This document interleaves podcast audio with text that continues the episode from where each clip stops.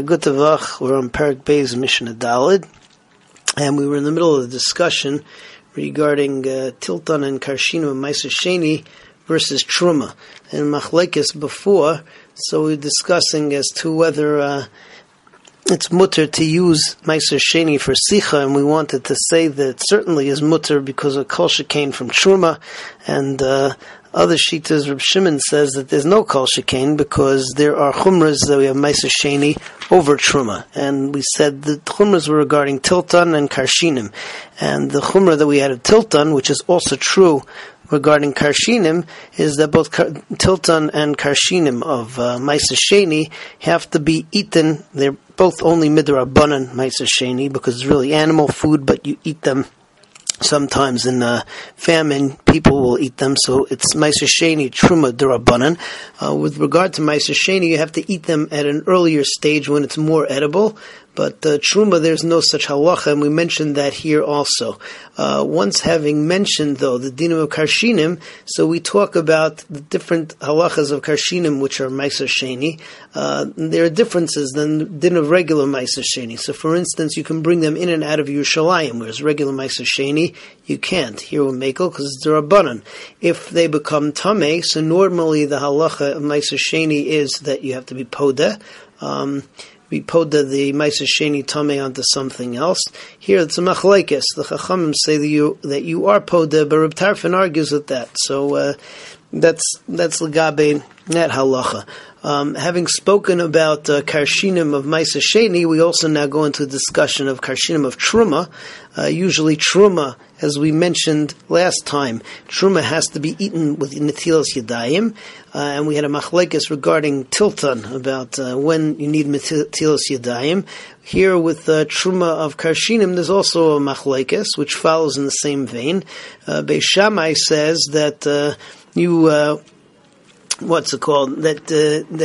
says that the only thing that you need Netilas Yadayim with regarding Karshinim is for Achila when you machal them to Behemos, and Shammai said that it's only when you feed them to Behemos when they're very hard, which is the way that the Behemos usually eat them. Beis Hillel says that you're able to even you're able to eat them without washing your hands. The only time you have to wash your hands is when you're washing the fruit, because since you're putting the fruit through water, so there's a tendency to be metame at that time. Rabbi Akiva says that you can do anything without Netilas Yadayim. So let's take a look at all of this inside Mishnah Dalid. Karshine Ma'aser Sheni, if you have turnips of Ma'aser Sheni, which are Ma'aser Sheni D'Rabbanan, we're talking about where they were planted and they grew as Ma'aser Sheni, Ye'achlu tzimcheinim, you can only eat them when they're at an unripe stage. That's not true about Truma. Truma would be able to be eaten even after that. V'nichnasam l'Yerushalayim v'yotzim, and you can bring them into Yerushalayim and bring them out. Nitma'u, if they become tamei. Reb Tarfon omer yischalku la'isais. Rabbi Tarfon says you don't have to be poded them. What you could do is you can break them up into little pieces which are less than a kibbetzah and mix them in with other food, and there's no tumah in less than a kibbetzah, and therefore it will be nizbatel. The Chachamim, I remember the Chachamim will say yipadu, that you have to be paida. Moving on to Karshinim of Truma, Vishal Truma, Beis Shammai Oimrim, Beis Shammai says shoyrim, you soak them, Vishafim b'tahara. So you have to soak them, and you have to peel the kernels by washing your hands. Machilim, the only thing that you can do without washing your hands is machilim, feeding them to your animals. Beis Hillel, I remember Beis Hillel says, no, only sherim b'tahara. The only thing that you have to wash your hands for is to soak them, but shafim machilim betumah. You could peel the kernels and you could feed the animals even betumah.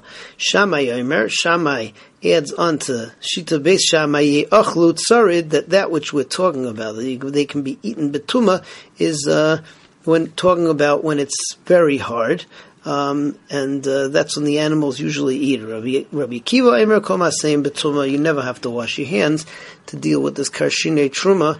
We were never metakin Netilas Yadayim on Karshinim. Mishnah, hey, we move on to another topic. Let's say that you have money of Ma'aser Sheni, and the money of Ma'aser Sheni fell along with coins of Chulin. So now you don't know what's what. So now you're going to go about picking up the coins. Let's say that there are 60 Ma'aser Sheni coins and 40 Chulin coins. So you start picking up coins.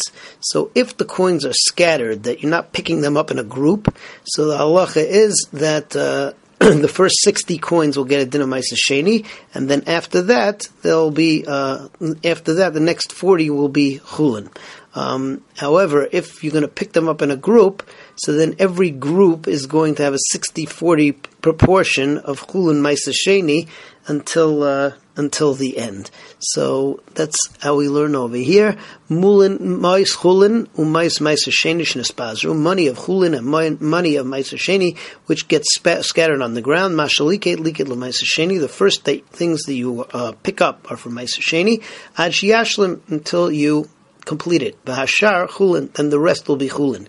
Im balal v'chafan, but if you mix them up and you pick up little piles of coins or money, then lefi cheshbon. Then of each pile you divide 60-40, and you say that 60% Ma'aser Sheni, 40% Chulin until you finish. Zeh klal hamislaktim leMa'aser Sheni. So when you pick it up one by one, the first ones are from Ma'aser Sheni. V'hanivlalim, and if they're mixed together, lefi cheshbon, then you go by proportion agutavach.